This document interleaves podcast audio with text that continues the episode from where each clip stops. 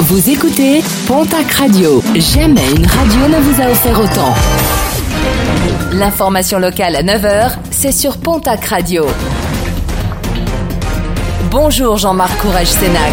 Très belle matinée à Juillan, dans les Hautes-Pyrénées. Une famille a dû être relogée suite à l'incendie de son habitation dans la nuit de lundi à mardi.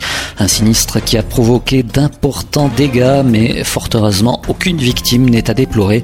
Une enquête a été ouverte afin de déterminer les causes de cet incendie. Les vols de métaux et notamment de cuivre ne régressent pas malgré les mesures de confinement. Samedi, trois individus ont été interpellés par les gendarmes de Salis et d'Orthez en flagrant délit.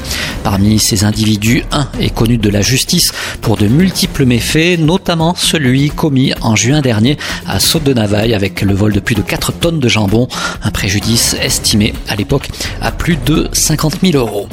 L'incinération de déchets verts à la source de plusieurs problèmes depuis le début du confinement. Pour le seul département des Landes et selon le chef des pompiers du département, 16 départs de feu auraient pu dégénérer depuis le 16 mars dernier. Une pratique pourtant interdite dans le département. Des pompiers également mobilisés sur le front de la lutte contre le coronavirus avec une dizaine d'interventions par jour pour le seul département des Landes. Appel à la prudence lancé dans les foyers. Les centres anti-poison signalent de nombreux accidents domestiques et intoxications en lien avec le Covid-19.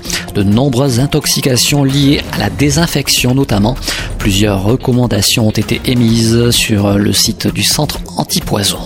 À Mont-de-Marsan, le maire n'imagine pas l'annulation des fêtes de la Madeleine prévues du 22 au 26 juillet prochain.